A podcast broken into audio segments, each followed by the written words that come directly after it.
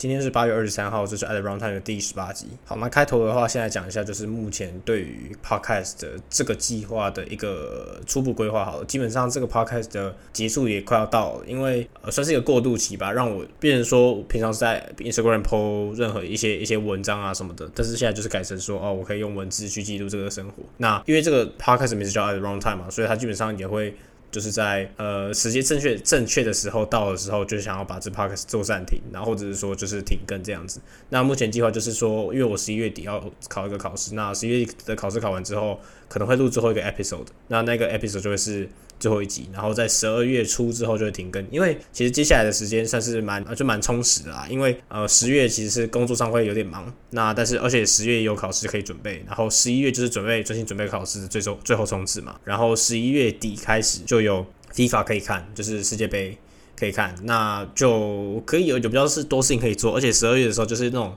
带退弟兄的心情，就是啊，我快要离开公司了，然后也没有什么事情做，只要把公司最后一些呃简单的事项完成，然后把最后一些 presentation 结束之后，就可以差不多准备打包回台湾的。因为这次回台湾是呃，第一个是我要直接搬离开我现在住的这个地方嘛，那所以我很多东西要清掉，再加上其实有大概两三箱的东西要寄回台湾，但是因为我回台的前一天它是平日嘛，所以我其实还是要回公司，然后我也比较没有时间去。呃，记那些有的没有的东西，所以可能要花一些时间去做这件事情。总之，十二月就是比较忙的一个月，应该说比较悠闲，但是我也不会觉得说我必须要来录这个 podcast，所以十二月应该就不会有 podcast 的呃更新的之类的。那我觉得今天这一集的话，因为我其实没有找到一个很。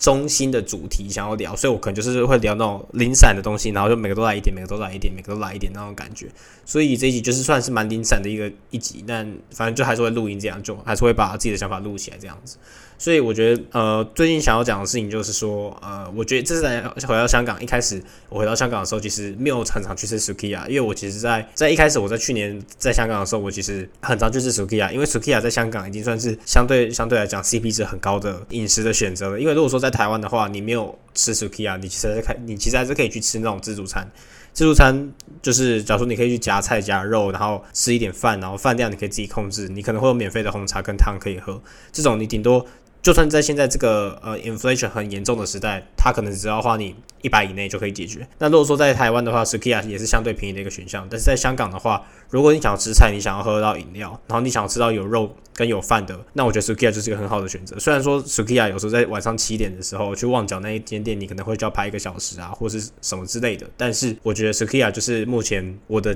口袋名单上一个非常不错的选择。另外一件可以分享的事情就是我在。呃，八月初应该应该也不算八月初吧，应该是上上周的时候有参加一个算是 intern 的呃 activity。那基本上那个 intern 的 activity 就是因为我们的公司以台湾的角度来讲，就是台湾比较没有像是我们这种呃可能会需要做六个月 intern 的一个 program 之类的。但是基本上在台湾你会找到有关于实习的工作，就是那种三个月或是两个月的 intern。那这个 intern 在香港就会叫 summer intern，因为它就是在 summer break 之间去 intern 的。那通常来讲。在一间公司，他招募很多 intern 的时候，大部分的 intern 都会是这种 summer intern，因为 summer intern 其实很好产出。然后 summer intern 的话，就是因为他们差不多已经在这个公司八到十周，然后也差不多要结束他们 intern 的这个计划了。不管是他是在八月中旬结束的，或者是他们要在八月底结束的，他们都会就是他们的这个 intern program 要结束。那在 intern 结束的时候，他们会需要做一个 presentation。然后就是跟所有同级的 intern 说，呃，我们这一在我们公司的这段期间，到底我们学到了什么东西？然后你从这个地方得到什么？你觉得可以有用的价值，然后会让你呃，会帮助你在下一个工作的时候会有比较好的竞争力，或者是说你有什么一些 feedback 可以给公司，然后去去改进这一个 intern 的计划的一些 feedback 之类的。那我基本上看到他们的那些 presentation，我就觉得说，哇塞，这些也太乐观了吧？就是为什么你可以？intern 两个月之后，然后就觉得说，哇塞，呃，我我我其实对 intern 这段时间非常非常开心啊，什么之类的。后来我就是觉得说，其实 intern summer intern 就有点像是夏令，就是你你好像开始熟悉一些东西的时候，可能会花你两周到一个月，然后再过一个月你就要离开这公司，然后你要快要回去学校上课，所以其实所有的心情就会看起来是比较轻松的一个感觉。那我觉得这就是 intern 吧。然后我我看到他们就我就觉得说。他们怎么可以那么乐观？因为我是一个六个月 intern，我还有四个月要过，然后我知道接下来工作可能会很忙，我知道我接下来可能会有那种无所事事的状况，然后无所事事算是我目前在 intern 上遇到的一个大问题，然后我我在接下来会再跟继续分享这件事情。这样子，好，这应该就是大概就是我对于就是 summer intern 的一些看法。那我觉得这个就是那种六个月 intern 跟 summer intern 的差别，差不多在这个地方吧。然后。我再想讲一下，就是目前在呃公司上，他们有 work from home 的一些政策。因为我知道，在我不知道在台湾的 intern 有没有 work from home 的这个机制，但是我知道，我我我希望我带这个 teams 算是 work from home 的 policy，算是还蛮还蛮 flexible 的。就是原原则上来讲，这个公司的 policy 就是你一个。礼拜可以 work from home 两天，但是如果说情况允许的话，你其实可以 work from home 超过两天，你可以 work from home 三四天都没有什么问题。然后基本上 work from home 就是有点我不知道怎么做，就是因为有时候是如果说真的有事情要做的话，就会去公司，因为公司的 desktop 比较方便。然后再回到家的话，你要带公司的电脑，它就是笔电，它的性能相对就会比较差一点。那在公司就会比较好作业，然后环境也比较好。那在在 work from home 的话，就会是说，我其实没有什么很重要的事情要做，可能只是传传一些简单的东西，或者做做一些简单的计算的时候，就可以在家里 work from home 这样子。所以这就是目前的规划这样子。然后这就是我目前的看法这样啦。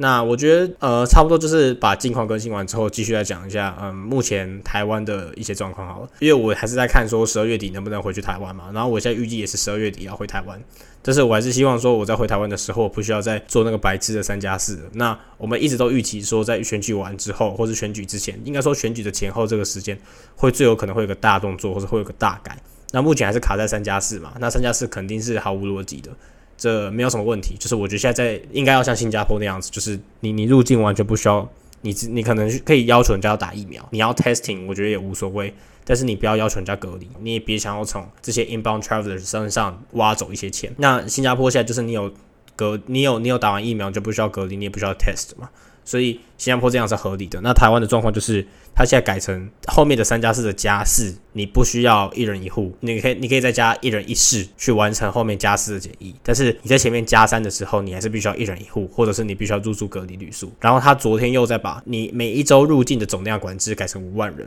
所以呃，我已经看到有一些就是那种台湾的那种 COVID-19 海外人、海外台湾人的一些社团在讲说，他就算有机位。但他也没有机票可以回来，因为有机位的意思就是说，假如说我今天某个航班上它有个空位，表示这个空位其实在正常状况下，航空公司是可以卖出给想要拿到这个机位的人。但是因为有总量管制的关系，所以每一个航空公司他们可能被分配到的呃入境管制名额会是不一样的，那他就要去控制这个数量，所以就会有说哦飞机上有空位，但是我没有办法卖票的状况产生。那这就是台湾目前在做的事情，就是我每十天或是每五天，或者我每一个礼拜。改动一次那个入境的规定，但实质上对于入境的旅客根本没有帮助，就是它还是很 cumbersome，然后它还是没有什么实质的改变。那但是这个就是我们估计，就是我估计啊，这种情况就会一直持续到可能十月、十一月选举之前。都可能是这样的情况。那现在状况是八月底了嘛，所以我们还有两个月到三个月的时间可以去观察一下，到底接下来的政策会怎么改变。那目前香港也是改成三加四的。那目前这个香港的三加四还是不会有人来。我觉得香港一样还是卡在这个问题，就是习近平不想要让香港太快开，但是香港它其实本质上应该要赶快开放的。那他们就是说，哦，我们现在就重点就是，如果说他们有些什么高官或是有一些重要的人士要来的话，政府就发 exemption 给他们，然后。一堆问题，所以简单来讲，现在张港的问题就是说，他现在三，他现在改成三加四了。但是你前面三天你可以住隔离旅馆，然后你三后面四天基本上你可以去正常的旅店，你可以去正常的旅馆住，但是你后面那四天是不能内用的，因为我之前有讲过，就是香港的疫苗通行证还是很。很算是蛮严格的，那基本上你只要能扫疫苗要扫疫苗通行证的地方，在那个加四的期间都不能进去，所以这就是变成非常非常麻烦。实质上，你到香港的七前七天内，你不仅要先住三天的隔离旅馆，你七天内的生活也是会被大量的限制的，就是你只能外带。那你要外带，就是只能在饭店附近外带回去吃，或者是你只能住那种室外的位置，你不能做室内。所以这也是很吊诡的一件事情，就是如果说今天有个餐厅，它同时有室内或者室外的两个座位区，就是像我平常去呃国际金融中心 FC 的 Shake Shack，他们就会有一个室内的座位区，又一个室外的座位区。那在香港状况是，你只要坐室外的座位区，你就不用扫那个 QR code；你只要坐室内座位区，你就要扫那个 QR code。那如果说你是在那个加室的期间内，呃，你的你的通行证就是你可以，你只能坐外面，你不用扫的话，你就可以坐，你就可以在那边吃。但你在室内。你就必须要扫，你就不能在室内吃，所以这还是非常吊诡的一件事情。那现在香港的疫情的目前来看，那个案例又提升了，所以会不会香港又开始要要做一些什么特别的事情？不知道。但是你永远不能期待一个独裁的政体他们会做出什么样的决策啊什么之类的。那另外一件事情可以看的就是说，Black Pink，呃，我之前有分享过，就是 Billie Eilish，他原本是要在香港办巡回的嘛，但是后来他就没有在香港办巡回，他后来有跑去新加坡，可能跑去雅加达，可能跑去马来西亚办。巡回，但是目前 Billie Eilish 就没有要来香港办巡回。但是目前来看，Black Pink 就打算要在明年的一月的时候来香港办一个巡回演唱。但是 Black Pink 来这边办巡回演唱，有没有多少暗示着说，呃，那个时候香港的疫情，应该说他们疫情管制会不会变好，或是？放宽，就是说可能到时候真的不用隔离啊什么之类的。这是我认为香港的不用隔离也会有两阶段，一个阶段就是你不用隔离，但是不能内用，或是你要隔离然后完全可以内用，像是我刚才说的新加坡那样子。所以我觉得香港一定会中间还有个过渡期，是你不用隔离，但是也不能内用的状况，还是有半管制的状况发生。那 Blackpink 在一月来的时候，那个时候到底疫情的管控状况到底怎么样呢？我认为还是非常悲观，因为防香港的隔离旅馆或是防疫。我说隔离酒店这件事情，肯定到明年的新年春节之前，应该都会一直持续着。那明年的新年春节是二月十几嘛？那对我来讲，今年春节应该会是没有，就是没有什么实际影响的，因为新加坡是不过农历春节的，不放农历春节的假。但是新，但是但是香港会，所以明年的农历春节香港会不会变正常？我高度认为不会。但是对我而言，二零二三香港要怎么烂，或者香港要怎么改？对我来讲已经没有差了，因为二零二三我就是已经完全不在香港了。但是这个目前状况就是这样子啦。那另外一件可以值得注意的事情是，Black Pink 这次也会来台湾巡回，而且这次来台湾巡回的地点是高雄，而不是台北。但是 Blackpink 来高雄巡回的时间是三月的时候，所以三月那个时候，台湾已经应该已经高几率应该是已经开放了。那台湾的开放已经算是很很宽松的，就是你虽然有自主管理、自主防疫这件事情发生，还是有自主防疫这件事情，但是你自主防疫基本上没有什么任何强制力，因为它是自主嘛，所以它没有什么强制力，就是你还是可以内用啊。应该说它规定是不能内用，但是它也抓不到。到底哪些内用的人是自主防疫的？所以这也没什么问题。好，然后接下来想要分享的事情就是呃，LinkedIn 的相关事情。因为我最近就在也是继续逛 LinkedIn 嘛，因为我还是想说我要再找一些工作啊什么的，所以我就是在各个比较各个地方到底他们的工作机会是如何。那如果说你今天不是在台湾，如果说在台湾的话，大家可能会用什么一一人力银行或是一零四找工作之类的。但是在呃其他地方，假如说新加坡或者是那些欧美国家，LinkedIn 是。一个还蛮好可以看工作机会的，就是你可以大概比较工作机会。虽然说 LinkedIn 不是一个唯一你找工作的平台，但是它就是一个你可以参考的地方。但是虽然说它上面也没有什么就是什么 salary range 相关的资讯，但是多少。你可以看说他的 job requirement 是什么，他的 JD 是什么，基本上就可以大概看一下这样子。当然就会有逛到一些什么呃什什么有 mutual connection 的一些人嘛，然后就会看到有一些香港的像我这个科系的人，他可能现在大四了，然后就看到他们的实习，他们实习经历就是我大一我先去一个保险公司做 underwriting。然后大二去做精算实习，大三暑假精算实习，就是只要有每一个可以放假，然后可以实习的时候，他就去做实习。那这个我是之前在前面的集数已经有讲过，就是一开始我在明年做决定做休学计划之前，前一个计划是我不想要做 summer intern 的，因为我认为在学生时期一直找工作是非常非常累人的事情。但我知道香港是一个很重视事业的地方，这个地方的 work life balance 极差无比，working hours 极长，然后薪水目前我在看精精算的薪水也给的不是很慷慨，所以我就发现。哦，其实香港他的工作观念或是工作文化就是这样子，他就是把你操到累，然后，然后你有时候最近会跟一些其他一些管理阶层人去聊这件事情，就会发现他们就觉得说，呃，你在前期如果你在香港。你假如说你一个月只领二十五 k，你的确过得下去，没错。然后你也有很长的工作时间，没错。但是他们就是概念，就是这些这些比较老的人，他们的概念就是说，你前期就是要认真工作，然后你不要去抱怨说什么，呃，你的工作时间太长，或是你没有什么 work life balance 之类的。然后他们就会觉得说，哦，这就是一个过渡期，你就是必须要忍受这样子的状况。但是我就觉得说，这些人他们提到说什么，你要认真工作跟工作时间很长，这两件事情是独立事件，就是你不一定要工作时间长，你才能认真工作。就是我觉得。你这种工作时间短，你也可以认真工作的概念。但是有一些人，他们的概念就是想说，就是哦，我只要工作时间长，你才会认真工作。但是他们就是没有想到，就是 diminishing marginal return 的这件事情。那这就是经济学啊啊，反正我觉得这件事情就是也不是那么简单可以解决的事情。总之，我觉得大家就会想要在 LinkedIn 上面包装自己嘛，然后就会想就会打很多什么 experience，然后你从哪里学校哪个学校毕业的，你的成绩如何，在每个经验里面你到底学到什么样的东西？那我觉得 LinkedIn 就是一个很神奇的世界，有些人就会很慎重的包装自己，形象照。商业环境等等等之类的，但是对我来讲，我是一个不会去雕塑自己立定形象的人。那对我来讲，这就是没有什么好的意义。呃，好，那接下来想要做讲的事情就是，嗯，最近就是有看到有一些其他朋友，就又跑去出，就是越来越多看到越来越多人是去呃其他地方玩这样子，就是。我觉得今年二零二二给我最大一个体悟就是，你要开始去在乎你自己的生活是不是一个好，在一个好的状态，或者是你有没有活着一个你想要的生活。因为今年二零二二是算是，虽然台湾回来还是要隔离，但是这个三加四已经算是允许蛮多人可以出去外面玩的。例如说欧美这些不太需要。呃，就是玩几乎没有什么疫情限制的地方，就是你可以自由的去玩这样子。所以我其实今年看到很多人出去旅游，然后这也是一个为什么我想要去交换的原因嘛。就之在之前的集数有讲过。那有时候也会看到有一些人去交换，就是去欧美交换，然后就想说去看看，说大家当然后大家交换就会是有很多人去机场送那个人机嘛，然后就会有很多就是那种现实动态可以可以看这样子。那我后来就想到，就是说这送机这件事情的意义到底是什么？那我个人认为送机这件事情，就是它算是一种祝福吧。然后就是你会想说，你今天去送这个人机，你是想要祝福他哦，因为你去了一个更好的地方，未必他是一个更好的学校，但是你起码会希望祝福这个人说他在异地会有一个很不错的生活之类。然后这就让我想到说，我其实一直都不太希望，就是最近就是我这两年会有两次从台湾飞香港的经验嘛。那我其实也不太希望大家来送我机，因为我我认为啦，我来香港的时候是。很悲观的，就是我来香港，我是注定会活着一个非常非常不好的生活。那为什么在这个状况下还要来送我鸡呢？这注这注定就是一条死路，这就是这这注定就是一条不对的路。那为什么我必须要走上这条不对的路？就是因为我之前做了错误的抉择，然后我才要为什么大家来送我鸡？所以其实送鸡对我来讲是一个正面的事情。然后如果说我今天去的地方是一个非常非常负面的地方，为什么我要我我我是我我真是很不希望人家来送我鸡？那。从从去年二零二一我从高雄飞香港，跟今年二零二二从高雄飞香港，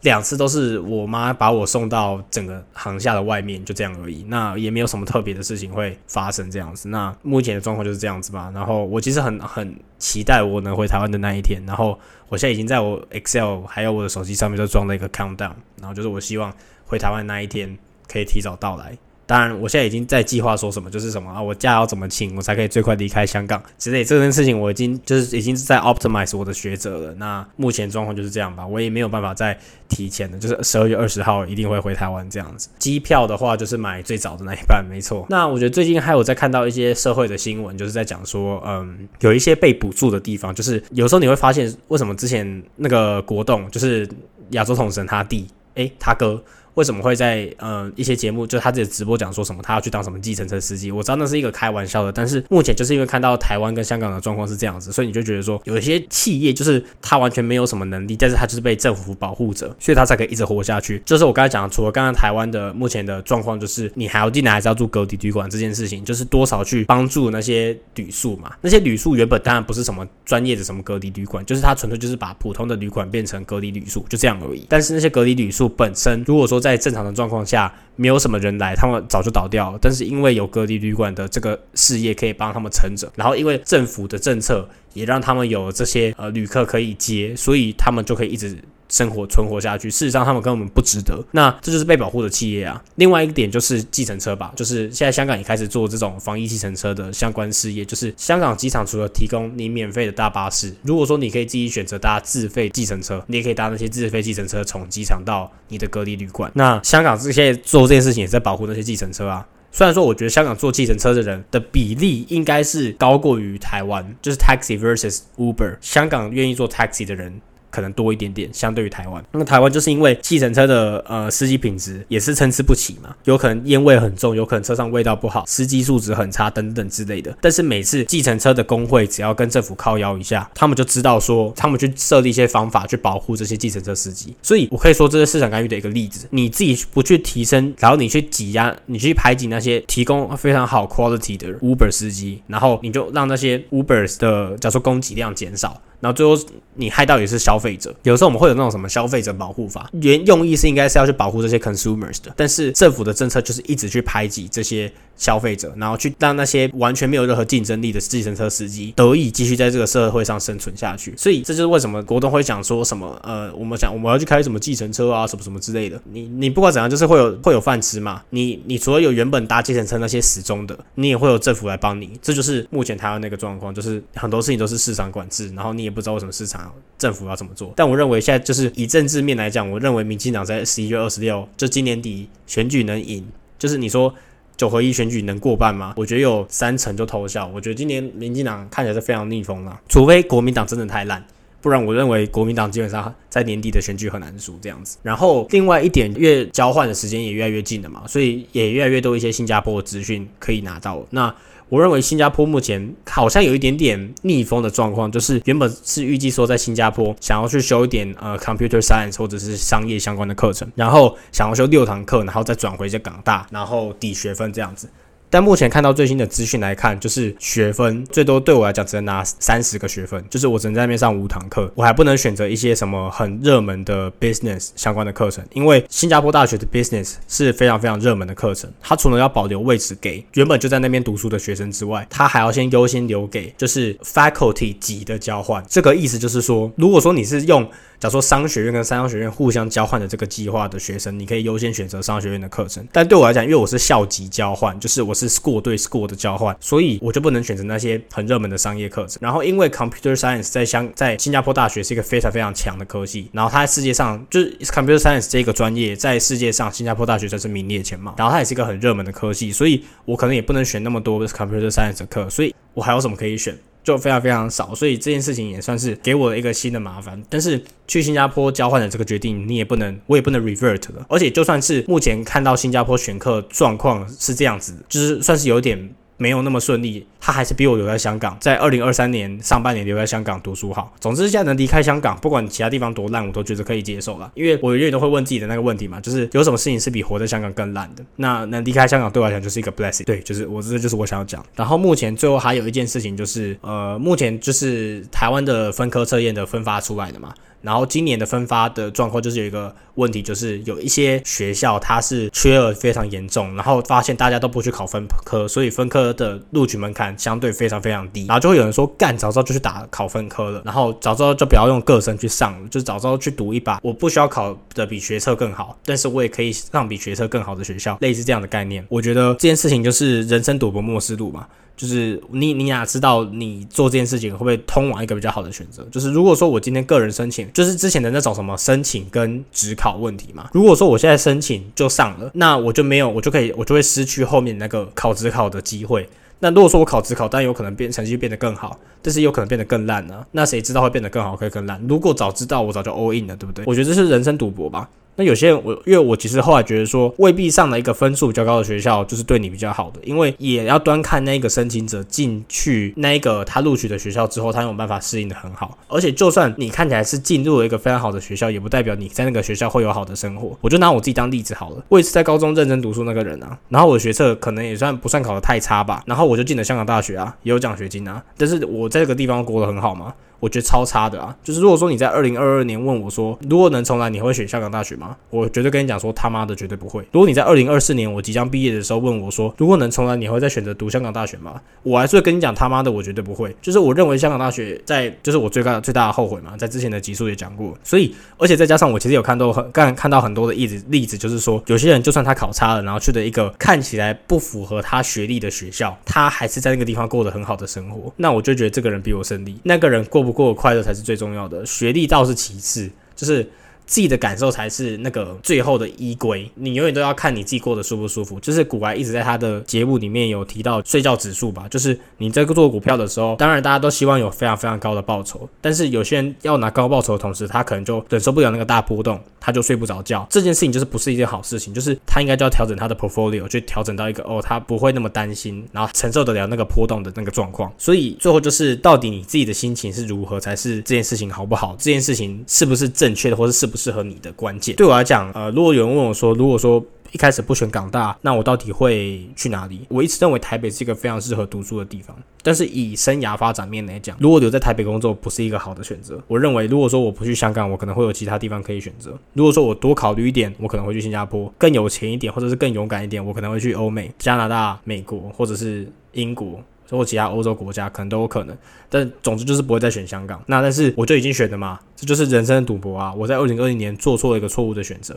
这就是人生的一个 option 吧，就是你你做了一个错误的选择，后面的 pay off 就是你要自己承担的部分。那这个其实，在 Instagram 的现实看到很多人说什么，呃，台北其实不是一个什么很好的都市，它这个地方很烂啊什么之类。但是对我而言，台北就是一个我喜欢的地方，就是虽然它不讨喜吧，但是它不会让我觉得说这是一个不好的选择。对我而言，台北是一个我会参考的地方，这样子。那我觉得这集讲很乱啊，因为我其实也没有什么真中心的主题可以一直讲，算是就是那种心情杂记、日记的概念，每一个每一点都讲一点，每一点都讲一点。那反正对这个就是 podcast，原本是想说没有要录这一集的啦。那我觉得这件事情有可能在未来会有可能发生，就是我现在固定是每两周会上传一集嘛，但是有时候就算我有东西讲了，我也不想录，所以有可能会直接跳过一集，意思就是 T 跟 T 加一集，N 跟 N 加一集之间可能会隔一个月之类的，但是也未必啦。但就是为目前的规划吧。那这期就录到这边，拜拜。